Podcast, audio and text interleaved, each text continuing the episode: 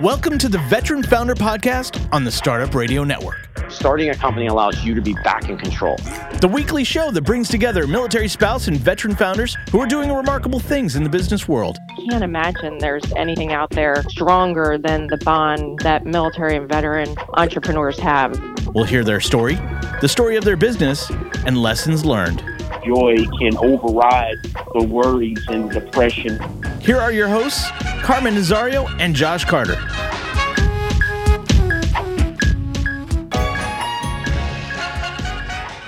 Hey, everybody, welcome. You are listening to the Veteran Founder Podcast right here on the Startup Radio Network. It is Friday, it is 1 p.m. Excited to have you here. If you are unfamiliar with the show, well, welcome. Uh, every week, we bring in these remarkable founders that just happen to have something extra on their resume, and that is service to our country. This week is no exception. We have an amazing founder, entrepreneur, Shannon Scott. She is the founding president of United Equality Consulting. Welcome to the program, Shannon. Thank you, Josh. It's great to be here super excited to have you on. Uh, I know you have some time in the Air Force, and we're going to cover that right away. But I definitely think we're going to spend a lot of time, uh, given the given your what you do and the current climate. But first of all, let's talk a little bit of the story of Shannon. What was the sort of thing that led you into the military, and why the Air Force? Oh, that's a great question. I I grew up in uh, outside a small town in central Montana called Great Falls, and I kind of grew up out there in rural Montana, and you know, growing up uh, working on a ranch, you know, and we did all the things that you would expect anybody working on a ranch to do. We you know bucked hay bales, we rode horses, we branded cattle, all that kind of thing. So that was basically my childhood and young adulthood growing up. And then as, as I was going through high school I was looking at what I wanted to do with the rest of my life, or at least, at very least, which direction I wanted to head in. My uncle was already serving in the Air Force Air National Guard in Montana, and my grandpa had served in the military as well. And so I was considering that one of my options. We didn't have, uh, my family didn't have enough money to cover the cost of going directly into college, so I would have been looking at uh, some student debt or some other means of trying to pay for that. And so, with uh, with the combination of the service history in my family and my desire to make a meaningful difference in this world, I thought that it would be uh, something to, at very least, look into. And so I did that. I started contacting recruiters uh, in all the branches and uh, took the ASVAB, in high school. And for folks that don't know what that is, it's basically the military aptitude test to kind of see where you'd best fit. And I scored really well in all of the areas, but highest in math, electronics, kind of the, the technical side of things. And so I thought, well, that sounds good. I enjoy that kind of stuff. I always did. Uh, in my childhood, enjoyed taking electronics apart, putting them back together, sometimes successfully, sometimes not. And, and so I, I looked at the Air Force and contacted some recruiters there, and I ended up joining uh, the Montana Air National Guard. Uh, part of the branch of the Air Force and went off to basic military training right after high school when everybody else was off on their senior trips or the, the senior kegger or whatever, whatever it might have been. A couple days after, I was in San Antonio, Texas, going through basic military training. Very similar story. I, I did the same thing. I, right out of high school, I went right in the Navy and I was in Great Lakes, Illinois, which in my world felt like a world away because I grew up in the San Francisco Bay Area and going from sort of San Francisco Bay Area into Illinois, which was completely flat and, and seemed like a world away. But for you, you grew up in this rural area going into San Antonio.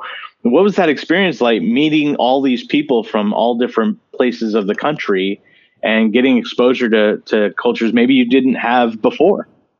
I will say that it was incredible. That's I. There's a lot of good things that I could say about the military, but um, one of them is the people you meet and the diversity that you experience. And so I made some new friends that you know folks that I had never even met before. You know, I grew up in rural, predominantly white Montana.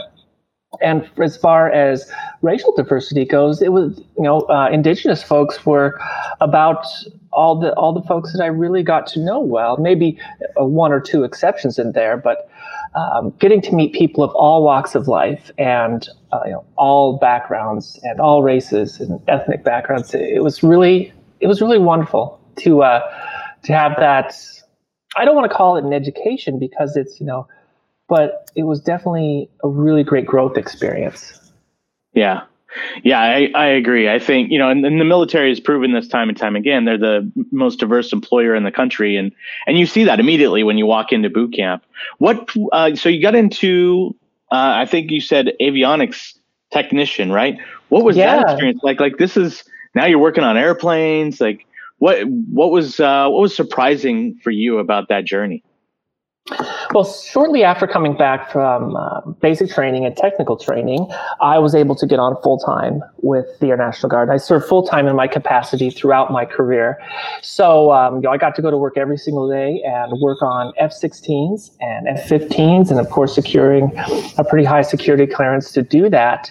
And I, I loved it. It was so rewarding, not only on the level that I knew I was you know, serving my country and and doing that. But on the other level of I loved the technical aspect of it, uh, the troubleshooting and having that you know knowledge of these highly complex avionic systems, whether it's you know fire control, radar, navigation, or flight controls. It was it was incredibly challenging and at the same time incredibly rewarding. That's awesome. One of the things that um, you know you're very, very par- much part of a veteran community, but you're part of another community, and I want to talk about your experience in the military and and that piece of it. You're transgender, and you you have this amazing career of speaking about being transgender, being part of this community, uh, and and the education part of it. A lot of us don't understand what that experience is like in the military because it's so it's so binary, right? There's just you know male uh-huh. or female, really, in the military. What was that process? What was that experience for you like in the military, being a member of the transgender community? Yeah, so I'm going to back up just a little bit to kind of give you a, a little bit of um, pre-story, so to speak, before we jump sure. right into that. I had been struggling with my gender identity uh, ever since I was a very young child. And growing up in Montana, where you know I was, I was, I was working with you know Copenhagen dipping, Coors Light drinking, pick pickup truck driving, real live cowboys, and like you know this, the group of people that I was spending my time with weren't the most open minded folks. And so I learned at a very young age that it wasn't okay to show what I considered to be the softer side of me, you know, the more sympathetic, empathetic, kinder side of me. You had to be pretty, pretty thick skinned, pretty tough. So I learned that that wasn't okay to, to, to show folks. And I, I hid that pretty well for a long time and I fought it. And I was confused about it. Like, what is this about me? I think, well, maybe I'm gay. And I thought, okay, well, that's okay. And I kind of came to peace with that. I'm like, well, I'm not. That's not it though, because I wasn't. You know, I, at the time I wasn't super attracted to guys. It just I just didn't seem to fit. And I had growing up, I had never heard the word transgender. I mm-hmm. had never heard anything around that. I didn't even know it existed. I didn't know it was a thing. And then one time on vacation, uh, I was walking down the street with my folks, and this beautiful, super tall black woman is walking towards us. And I was, and she walks by, and I say something to the effect of like, "Wow, she was fantastic!" Like, and then in in so many maybe undelicate words, my folks explained to me what was going on there, and it was a transgender woman. And I thought, wait, what? And my head just went. That's I, a thing. I was like, and then all of a sudden, I knew, I knew what I was dealing with my entire life. And this was during high school. And, you know, as I said, I was raised Catholic, and, uh, you know, it's not okay to be gay or LGBTQ, trans, queer, lesbian, you name it. And I was, a, I was a pretty devout Catholic. And so I really started to um, fight it even more. You know, I went to therapist after therapist, not to come to terms with it, but to fight it. I said, we got to fix this. I don't want this. I started seeing how the world treated folks like me, and I said, that's not a life I want. I don't think that that's a life that anybody wants to be treated in the ways that uh, you know trans folks, especially and especially trans folks of color, are treated in this world. And so I fought it for years. And uh, every single therapist was, took it on and said, "Yep, we can do this. Let's do it." And then, you know, several months or a year later, they'd say, uh, "Yeah, no, this is just who you are." And I'd say, "Nope, unacceptable." And I went on to the next one until I fi- until I finally came to terms with it.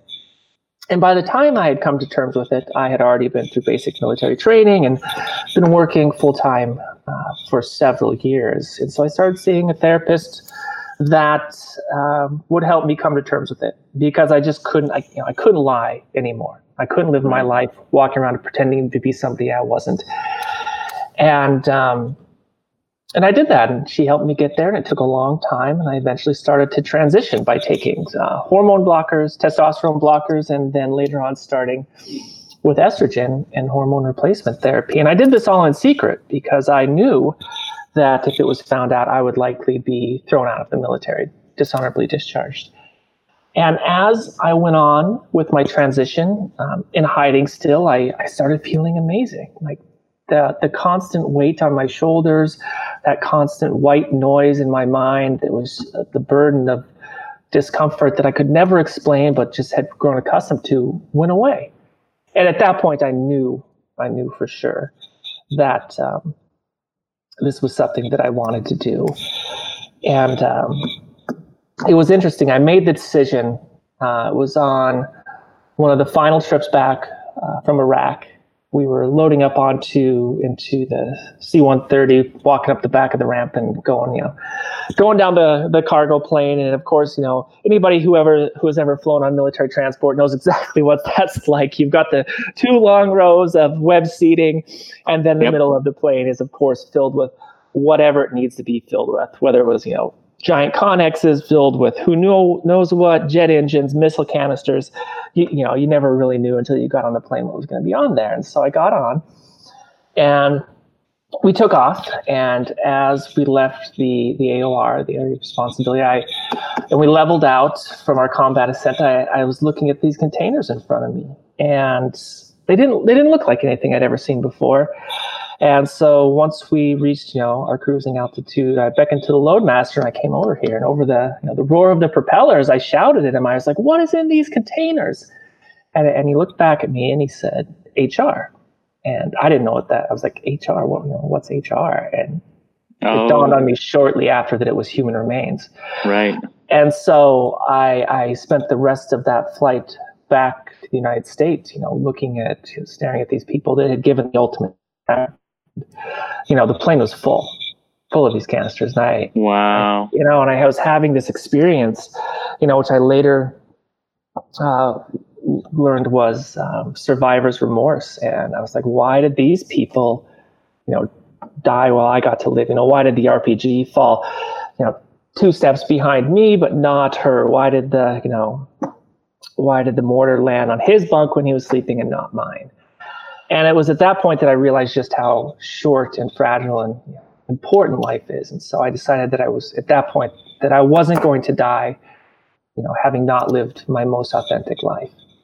And I started to uh, to to transition even a little bit more, um, not in any way that would violate dress code or dress and appearance standards in the military, but I was you know growing my nails out a little bit more and um, just being a little bit more effeminate in a way in a way that felt natural to me and of course, people were giving me a super hard time at work, which made it tough. And uh, but I was for the most part presenting masculine at work, and then on the weekends and time off, I would live more authentically in my feminine self. And and then one weekend, uh, somebody saw me out, and oh. by the time yeah, by the time I came into work on Monday, my uh, my supervisor called me into his office, and I knew you know I knew exactly what he wanted to talk about. Yeah. And he sat me down and he had two pieces of paper in front of him. One was a copy of the UCMJ, the United States Code of Military Justice, the section that talks about being transgender, or as I think it was written in that time, transsexual. And uh, the other was a copy of my dishonorable discharge signed by the base commander. And oh my God and my world just came collapsing down. You know, I had nearly 12 years of honorable service. You know, I served in the served in the honor guard. You know, I was a meritorious service medal recipient, uh, medal. I was highly decorated and a and a high performer. and what I what I thought was a valued member of of my team. And so that was that was really heartbreaking. And um, he said, "You have two options. You can sign this dishonorable discharge and you know, go on about your life, or you can hide it and keep it off base, keep it quiet." And you know, so that's that's what I decided to do for you know over a year uh, I was hiding who I knew I was, which, and once I had kind of came out to myself, so to speak, that's that was a really painful thing to do. So I started struggling. But I was lucky enough to uh, to find a job outside of, you know, outside the military, and you know, a short time later, I was in Portland, Oregon, know, working with the Federal Aviation Administration, and and then eventually started the business, United Equality Consulting, so that other folks didn't have to go through what I had gone through. What's fascinating about that this part of the story is that you spend all this time going to see therapists, fighting whether or not this is who you really are. You finally come to terms, and towards the end of your military career, you have to go back and kind of hide who you've now accepted who you are. I mean, yeah. it must have been absolutely heartbreaking. It was. It was definitely the darkest days of my life. I will say. Uh, I was, you know, I started drinking more. You know, dealing I hadn't uh, dealing a little bit with PTSD, dealing with uh, you know this this terrible. It was hard enough to, to go as far as I had with my transition uh, personally, and, and to the incredible struggle that that was to then you know have to hide it again and see my career falling apart in front of me. Because I'll be honest, I loved I loved serving in the military. Uh, I found it to be incredibly rewarding work, fulfilling work, and, and purposeful work you know, it, it felt, you know, there's something that happens, I think, to folks when they, when they deploy and, you know, there's a real chance that they could die every single day is your, your lens of the world shifts a little bit. And there's something about that that uh, I liked, I enjoyed. And so to, in addition to, you know, them uh, loving my work, I, I loved how purposeful it was. So those days were really tough, and you know, there was some real depression, real depression during that time, and you know, even a even a brush with suicide, not knowing wow. what the right direction to go was. So yeah, heartbreaking is absolutely true, and perhaps an understatement. How far do you think the military has come since then? You know, from what I've seen, it kind of depends on what branch you're in who your base commander is, uh, who the president is, because you know when as one of President Obama's last uh, acts before leaving office, he lifted the transgender service ban, and I remember the day that that happened. It was on my birthday, and I just remember thinking, "This is a fantastic birthday present." I would have liked it sooner, but you know, sure.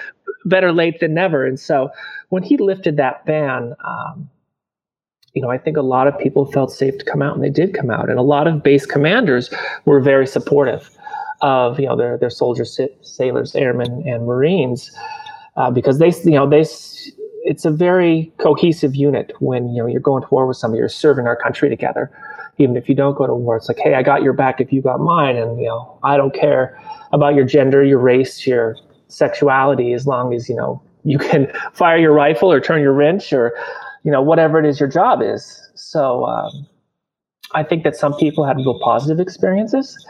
Uh, but I also know that later on, when that ban was reversed, that a lot of people were dishonorably discharged after being told that safe to be who they are, you know, they could still honorably and proudly serve this country. Uh, you know, I know a lot of people were had the rug pulled out from underneath them. So I think it varies uh, from base to base, from commander to commander, and even you know from unit to unit. So uh, there's progress being made, but I certainly don't feel that uh, everybody is treated as they should be. And I'm, you know, I, was, I, I, must say I was very proud of the higher leadership in the United States military and their response to the reversal of the ban and how they, you know, yeah. Even even knowing who the commander in chief is, they said we're gonna we're gonna have our people's back. So um, that felt amazing. That was inspiring, and I'm very proud to know that that they did that they did that. I, yeah, I will say, you know, to your point, different branches dealt with this differently, and I I commend the Air Force Secretary. I think she was uh, handled this better than the other branches. And as a Navy vet, it's hard for me to admit that, but uh, but she did. She did a great job at at uh, at the response. And and I think the Air Force, above all else, have been wildly more progressive than the other branches. I think they've been uh, far more innovative, and and I think it's it's just a testament to the diversity of the team and and just how amazing they they are as a as a branch. And I always said if I had to do over again, I probably would have picked the Air Force because you guys always had the best bases. I'll be honest, like you guys. I was. it's true. It's true. I was in. Uh, I was stationed in Pascagoula, Mississippi, which is a city you drive through. You don't stop. But we were close to Keesler Air Force Base, which is a, a big training, and you guys had everything there so we spent I spent a lot of time at Keesler Air Force Base. It was a lot of fun. but uh, but you know we joke. But I mean it's you know I, what I will say is there's this thing that's sort of in direct conflict to what you're saying in some regards, where uh, it's true that you when you're part of a unit and you don't see color, you don't see sexuality, you don't see religion, you don't see background or anything like that. But then there's that downtime. You know what I'm talking about? That morale welfare. You go out and have a few drinks with people, and people break off to the groups that they feel more comfortable with, and that's when that maybe that that camaraderie doesn't happen all the time. Yeah. And I don't know how to change that piece of it, which I think is far more important in some ways because we we all spend like I was on a ship for six months. It's a really small ship, only 250 people on it. This is before they were allowing females to serve on these smaller ships. So you're you're out in the middle of the Atlantic Ocean, and and it's really a out, out 250 alpha males, right? So to your point, until you're changing some of the ways and the culture of these commands, it's not fully going to get to the place place where we need it to be. Does that make sense? Yeah, it does. And to speak to your, to your statement about you know the off time, when people kind of break off into their own you know cliques or whatever you want to call it social groups you know i think that i think that that's something worth having a discussion about because you know i, I think it ties very directly into what we're seeing a lot today with um, you know the call for perhaps people who or like white, white folks to, to educate themselves more about mm-hmm. other people's culture to not just necessarily come into a situation and say this is the way i've always known it to be and this is the way you're going to act and and um, you know understanding that those cultures are different and that's a good thing. And mm-hmm. you know, perhaps taking you know, the road of humility and, and saying you know hey i'd love to i'd love to be your friend. I'd love to learn about you and who you are. And um, yeah, but that's a step that we have to take. Because i think to a great degree any person of color is already taking that step when they when they are living in this country or they're taking like i understand that i have to learn the culture of the people that i'm going to have to work with. And, and that's something that i think that maybe we as white folks haven't. And you know it's just i think it's it's worth a discussion. It's worth the continued education. And, and but I, I, do i do agree with you in saying that you know during that off time perhaps we weren't as cohesive. Yeah. And I think part of the part of the discussion I, I was talking this uh, with this with my wife a few days ago with, is that the leaders in the organizations, different branches, need to look more like the the yes. Benetton ad of the enlisted, right? So I think once yeah. you see more of the leaders that look like the enlisted group, I think you're going to see far more progress being made. I, I couldn't agree with you more. In fact, one of one of the people I look up to most that was directly involved in my life for a long time was a retired chief master sergeant, and he had retired from the Air Force and uh, gosh, he was in his 70s, I think, and he was working as a civilian instructor in one of my electronic principles classes. And he was a black man, and he instilled such great work ethic and humility in me. I remember because we were all so high, scored so highly on the ASVAB, we kind of had this like noses up mentality, and he really brought us down to earth. And you know, he'd make us go out there and mop floors. He's like, "You think you're a leader? How are you ever gonna make sure someone's mopping the floor right if you haven't mopped the floor. And you know, we were at first very, you know, uh, resistant to that, and you know, kind of grumbled under our breath a little bit about having to do that work when we were so oh so genius. mm-hmm. so, and then I started thinking more about him and got to know him more, and he started telling us stories about, you know, he was seventy, and this was in 2000 early 2000s and so i thought about what the culture of all the branches were towards um, you know, people of different race. And I thought this Mhm. man made it to the highest possible enlisted rank as a person of color. And that is, I think, something that speaks to just how extraordinary this person was. So, and and to have him in that leadership role, I think, really opened my eyes, my classmates' eyes, and to see such a, an amazing, strong leader, and especially given how how difficult it must have been for him. So, I couldn't agree with you more when you say that we need more people in leadership roles like Yeah. that. Yeah, yeah. I think it's gonna it's gonna change the trajectory of of the culture of the of the different branches when we just see you know different diverse group of people in higher ranks and it's getting there but it's slow it's a really slow progression because unlike the enlisted the the uh the officers they stay in in in service far longer so as a result it's going to take longer for that attrition and that cycle to happen but I see it happening today, and and uh, it makes me optimistic. Um, we're going to take a quick commercial break. We've been talking to Shannon Scott. We will be right back. This hour of the Startup Radio Network is supported by Bridges to Change. Bridges to Change's mission is to strengthen individuals and families affected by addictions, mental health, poverty, and homelessness. They use their voice and resources to stand up to all forms of discrimination, mass incarceration, barriers to healthcare, and inequitable economic opportunities. Bridges to Change's goal is to empower people to be self sufficient and become members of the community, who in turn offer the same opportunities to help others. They strive to have everyone leaving their organization with stable housing, social support, sustainable employment, education, access to healthcare, family engagement, and goals for the future. To get involved, donate, or to get help, make sure to visit www.bridgestochange.com. And we're back. We're talking to Shannon Scott. She is the founding president of United Equality Consulting. We've been having a fascinating discussion about her mili- her time in the military. But I want to transition into your career. You know, when you got out of the military, obviously uh, you did what a lot of founders don't, which is you started with your why. You knew exactly what you were going to be doing and why it was important to you. But talk about that first, you know, sort of transitional role for you. What was that like?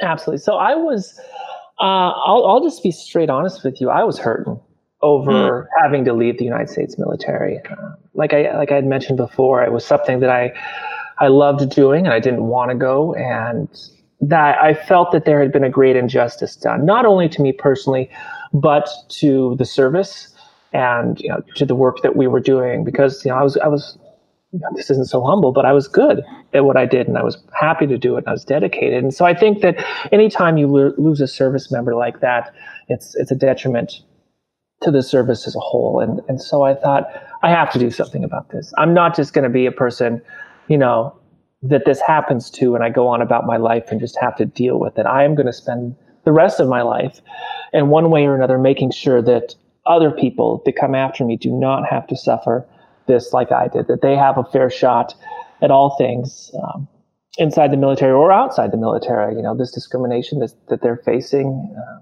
it isn't right and it isn't good for, for our community. It isn't good for the individual. It isn't good for the service or the organization, the business, wherever it might be. So I felt that that was a really great and meaningful way to, to spend my time and spend my life. It's it's like I said, you you did. You, I don't have to question your why, right? Like a lot of founders, they they really struggle with that. But uh, but you, you, I mean, it's very clear. The Human Rights Campaign, you're you're really strongly involved with that. How did you get involved with them, and and talk a little bit about that experience?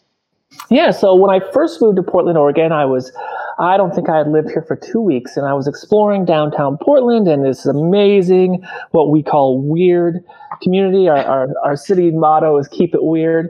And, and it is, and it's absolutely wonderful. You, you know, you can be whoever you are here, and you know, you won't get those, you know, laughs, those, you know, sideways glances, those, even those assaults, you know, that, that sometimes can happen. You're a lot safer here, although no place is 100% safe. This was a wonderful place and is a wonderful place for, for folks like me to live. And I came across uh, somebody on the street with a clipboard on the corner, you know, like you, it's not uncommon. And they said, have you heard of the Human Rights Campaign? And coming from Montana, I said, no, what's the Human Rights Campaign? They said, well, it's the nation's largest LGBTQ civil rights organization fighting for justice uh, for LGBTQ folks. And I said, well, that sounds like something I'd be interested in. And so I started donating like, you know, five or ten dollars a month. And then I started getting these emails and uh, eventually I got an invite to a big dinner here. There was a fundraiser for them and I went to it and I drank the Kool-Aid, so to speak. I like these are my people. This organization is the it's you know it's huge. It's one of the it's the largest in the world, if not the world, and definitely the largest in the United States. And I said, you know, this is where I want to fight. And so I talked to who um, the individual who was leading the organization for Oregon at the time, and I said I want to do more. And I started volunteering, and from there I joined the steering committee. Then went on to to lead the steering committee, which I'm still doing now, and we serve all of Oregon and Southwest Washington. And eventually went on to serve nationally on the National Executive Committee on the National Board of Governors. So um, it's been an incredible an incredible journey. Uh, I'm still still serving in those roles today. Still find it incredibly necessary, incredibly rewarding, and uh, it's a lot of hard work, but it, it's good work. That's amazing. What do you think uh, helped you within your military career to prepare you for some of the stuff that you're doing today, the human rights campaign and the United Equality Consulting that you're doing? What do you think sets you up for that? oh, hands down, you know, discipline, uh, discipline, work ethic was was something that was instilled me in my childhood, and especially in the United States military. I think that's one of the things that um, I'm most grateful for is that discipline and work ethic that I left with, and as well yeah. as a certain level, you know, a certain feeling that I think lies within many of us um, to serve and I wanted to continue to serve. And I found this to be a really great way to do that.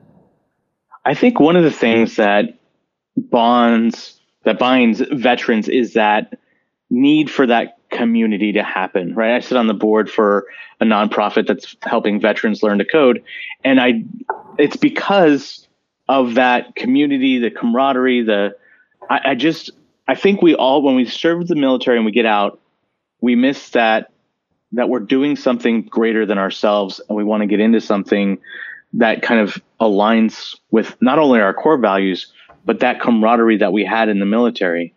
And so i think that's what i took out of the military into my own service. And i have a quote on my twitter that says if you don't have community as uh, a path to success rethink your str- your strategy. And i think it's it's true. And and this is i love the human rights committee. I'm such such a huge fan. I, I I just think it's amazing. With the United Equality Consulting, what talk a little bit about the formation of that because you've been doing that since 2016. Who are your customers and how do you identify the need there? So I started United Equality Consulting in 2016, but before that, in 2013, 14 timeframe, I wanted to make sure that I could make um, try to make a living at this and while doing good work and doing well. So I started trying to figure out ways to do that. And I also really wanted to start speaking out about equality. And so I joined Toastmasters, and they are an, uh, an international speaking organization that helps um, speakers of all levels, from you know beginner to professional, to to learn to speak better publicly. And I joined them, and I was with them for several years, and I started doing really well. And I kind of found kind of found my uh, tools of the trade, so to speak. I, I knew that this was how I was going to make the change that I wanted to see in the world, and so I continued doing that, and uh, went well and went on to lead, you know, the local club, became an area representative. Um, again, always like moving into leadership roles, no matter where I was. You know, I had great thanks to the military for having you know instilled those those that skill set within me. And so I started a little company called Shannon Scott Speaks and started uh, kind of just dipping my toe in the water, saying, Is this something that I could really do? And so I started doing that, and it really started to take off, and people responded well. And as it grew, I knew that where I wanted to take it, I would have to rebrand. And so we rebranded into United Equality Consulting because I have dreams of making this larger than just myself, of you know making sure that we're bringing in consultants and speakers to speak on topics of racial justice or folks of different different abilities. That when we say equality and equity that we mean it broadly speaking you know I, I think that especially recently we all know that none of us are going to get there to get there alone. We need to unite uh, in, in ensuring that we all are fighting for one another so that every single person has that equality and that equity so we rebranded into United Equality Consulting, and it was all word of mouth. You know, I just started doing little speaking gigs here and little educational um, sets there, and people would say to you know their employer, their friend, their family member, "Hey, this was really good. You should you should look into them." And so it continued to grow, and I started working with larger and larger organizations. You know, uh, I think some of the first large organizations I worked with was PwC, you know, Standard Insurance. I went on to work with um, some large uh, insurance companies across the country, and then even went on to do a little bit of work with eBay and, and Nike. And you know, and then I started to get more of a, a social media presence, so to speak, or an online presence, and I began being interviewed by all sorts of media outlets. I was on international television on a show called The Dr. Nandi Show. I was fe- featured in the New York Times, you know, and then many, you know, local news, uh, you know, news stations and newspapers here in Oregon. And then something really exciting happened. I was contacted by the Pride organ. I'm sorry, yeah, the Pride organization that was did something in collaboration with Facebook, and it was called Authentically Us and it was a feature, uh, a virtual reality doc, short documentary that was built for those, you know, virtual reality headsets. And so, you know, that was really kind of uh, one of the larger things that I've done, and you know, went down and, and did some talks with Facebook, and that was that was a really exciting time too. So if any of you have virtual reality headsets out there, you can look it up and look it up and watch it. And you can watch it even if you don't have a virtual reality headset. I'm pretty sure it's available on Vimeo or YouTube. Yeah, it's called She Flies by Her Own Wings, which actually happens to be also the Oregon motto, which is so uh, perfectly yeah. sums this up. I, I, I love it. I haven't watched it yet, I'll be honest, but I am certainly it's going to be something I, I watch because I think this is really fascinating. What was that process like for you, the filming of this documentary and being so vulnerable? You know, I have found that my greatest strength is my vulnerability when I started doing my speaking originally, I really hid um, a lot of the hard stuff. And I really even hid the fact, tried, in, in a little bit of a way, tried to hide the fact that I was transgender and just tried to present more as a cisgender woman. And I, and then I kind of had this epiphany one day. I'm like, I'm not serving anybody with this. And if I'm going to do this right, I need to bare my soul on this. And so slowly and surely, I started you know, creating different speeches and different training tracks where I, I, just let it out there and I let folks know how difficult it was and what I struggled with. Not so much so that they could, you know, empathize with me, but that so that they could empathize with the community as a whole. You know, for the for the one person that they may have met or seen on TV who they might have judged a certain way, maybe now they'll look at them in a different light. So when you say um, vulnerability, that's 100% on point. That's and that's what I realize what's needed to really get out there and get this work done. It's incredible. I I'm I'm a huge fan, and I think what you're doing is is important. When you're talking to businesses that bring you in to teach diversity inclusion, what's that initial conversation like, and and how successful are they once you leave? uh, and you're done with your engagement with them? That that's great question. So initially, when I sit down with an organization, I sit down with leadership and I say, "What's the environment here? You know, who am I going to talk to?" Because I've gone to uh, do talks where you know it's a room full of you know older white conservative men and I, know that this is a very different audience mm-hmm. than say when I go to speak to a bunch of you know 20 you know, or 20 and 30 somethings that are, are living on the West Coast, progressive, you know, typically liberal minded. And And so I get a feel for what they need and how I can best serve them. And then we put together a plan from there, whether that's you know, a speech to inspire, a training track, all of it combined, or, you know, maybe just small group conversations to really get things rolling. Um, and then we do that and we execute it. And I always offer, um, you know, there's complimentary follow-ups. You all, you asked a really great question when you said, how do you make sure that the work is still getting done once I leave?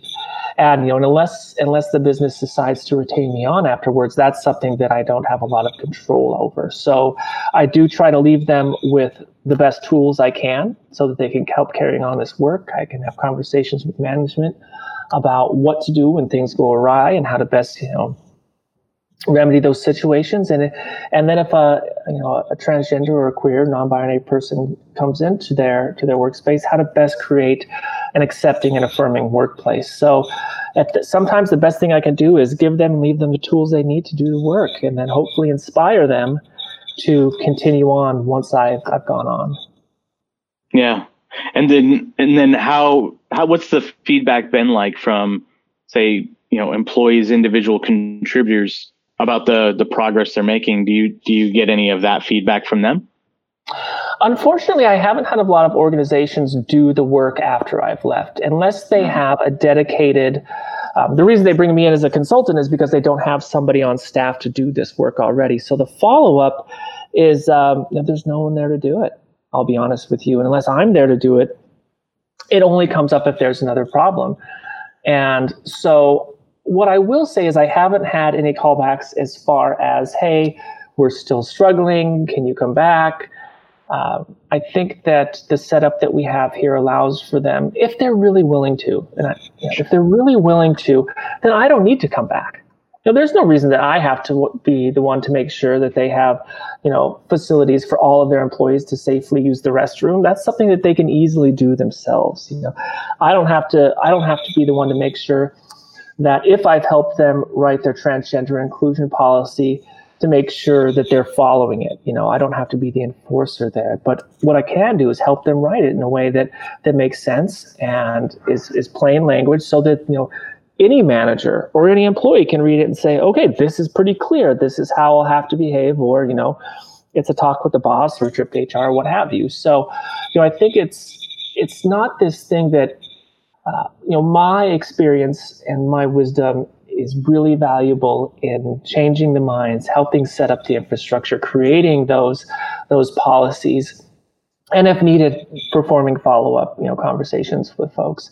But for the most part, once it's built, and if the management really believes in it and really if it matters to them, then it'll work because they'll enforce it and they'll they'll follow the guidelines which they wrote. And if they don't believe in it, you know, not a lot I can do there. Right. Because they're you're, not going to call me back and tell me. yeah. I mean, you're you're literally on the front lines of this change in different companies. Being so close to that, how optimistic are you that th- this change is going to keep happening in some of the larger businesses? Do you think this is just inevitably it's going to be a safe space for for all, or is just there just a lot more work to be done? I mean, I mean, I'm sure I know the question, the answer to this, but I'm very curious. As far as, and as I said before, it's, it's very dependent upon each organization and leadership sure. and, and culture within. But what I will say, as far as the larger organizations I've worked with, I'm incredibly optimistic. And in fact, maybe even more than op- optimistic as I'm impressed there are some organizations out there that mean this um, and are taking and are not just doing a one-off training. They this is part of their continuing education program.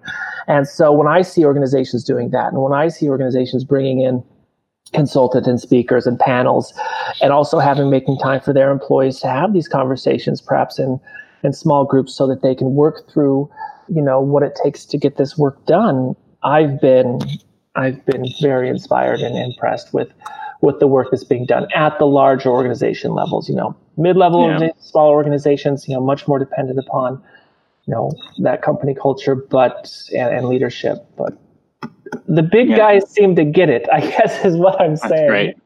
That's yeah. great. I'm glad to hear it. Uh, I ask this of all my guests. I'm really curious what your answer will be. Every founder has that. I fucked this up pretty bad, and I'm not going to Oh. do that again. What is the Oh. one thing you think you've done where it was pretty critical and it was a mistake, and you're not going to make that mistake again?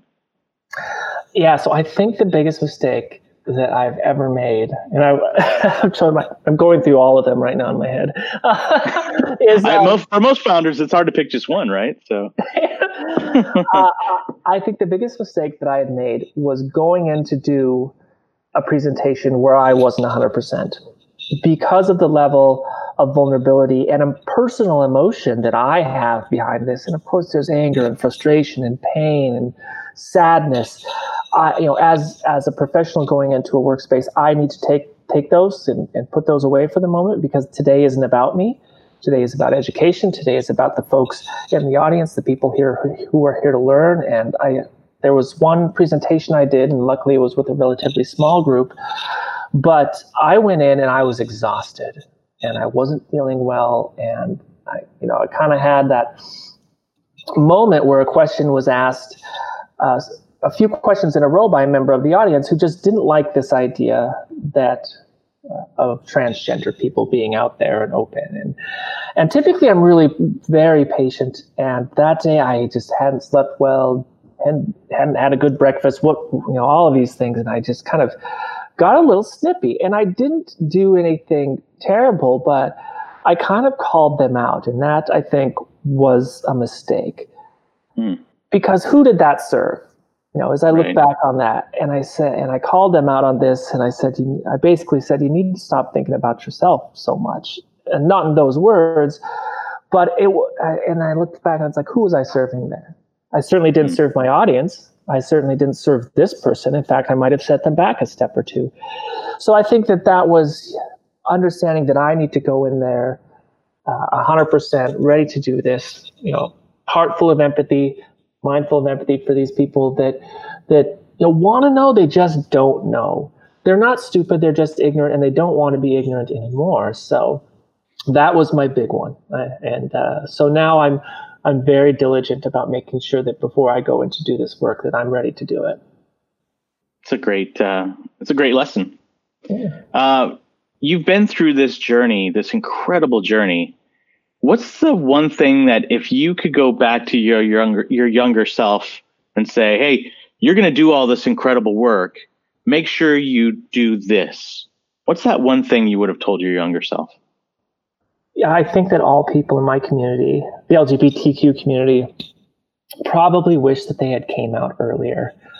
I certainly know that I spent a good portion of my life lying to myself, uh, being afraid of the truth and, and you know, and hiding from it. And that also had a pretty, you know, pretty large impact on you know people that I loved at the time, including a relationship uh, with someone that I cared for very deeply, and ended up not intentionally lying to. You know, I was lying to myself at the time, saying this is not who I want to be, this is not who I am, and so uh, I ended up engaging in a long-term relationship with someone and really broke their heart. And so, Hmm. you know, that's something that I have a great deal of regret around. Um, it's it's a tough one. You know, we come out when we're ready, and the fact that I wasn't ready, I just I, perhaps I wish I had been ready sooner. Yeah. Well, But you know, I, I don't know that I if it would have made my life better per se, because then I wouldn't be here today where I am, and I'm living an incredible, happy, and purposeful and full life. So it's interesting. It's an interesting question. Yeah. Yeah, it's definitely reflective. Uh, you know, what do you think uh, what do you think for for your company? Where where do you hope it goes in the next 5 to 10 years? I hope that we continue to grow, grow, and I hope to uh, not only continue the work that I'm doing around, uh, you know, LGBTQ equality in the workplace, but I really hope to find someone that I can collaborate with, so that we can start integrating uh, racial equality. And because that is not something that I am qualified, or even if I was qualified, that I may, maybe even shouldn't be doing. I think that there's a certain, and this is not in all cases, and I don't want to speak broadly here, but I think for the most part, people should have a lived experience of what they're talking about. You know, you can read a million books about um, racism And if you're a white person, you'll never know what it is to experience racism. Mm-hmm. So I really hope to partner and expand in that way. And then just continue this great work we're doing and continue to grow on the other fronts. And then, you know, obviously, as I said before, I, would like to expand in other areas like, you know, folks living with different abilities and, and all of those marginalized groups is, is kind of my dream for the business. Yeah. It's amazing. Shannon, yeah. Shannon, I, I love your story and I, I really appreciate you taking the time to, to speak with me today. It's, uh, it's been uh, just a, an absolute honor to sit here and, and listen to your story. Where, where can, where can people find you? Uh, well, if you're looking for United Equality Consulting, the best place is to look me up on my website, unitedequalityconsulting.com, or you can just email me. It's Shannon at unitedequalityconsulting.com. And if uh, if there's anybody out there listening that wants to get involved with the Human Rights campaign, campaign please uh, feel free to reach out to me at shannon at hrcportland.org. I love it, Shannon. Thank you so much for coming on the program. I would love to have you on again and and uh, and track your progress. Josh, it was a pleasure being here. I want to thank you for having me. Anytime. You've been listening to the Veteran Founder Podcast right here on the Startup Radio Network. Tune in every Friday at 1 p.m. Pacific. Listen, learn, get shit done. See you guys next week. You're listening to the Startup Radio Network. Listen, learn, launch. 10% of our gross revenue goes directly to women entrepreneurs in developing countries around the world through Kiva's microfinance program.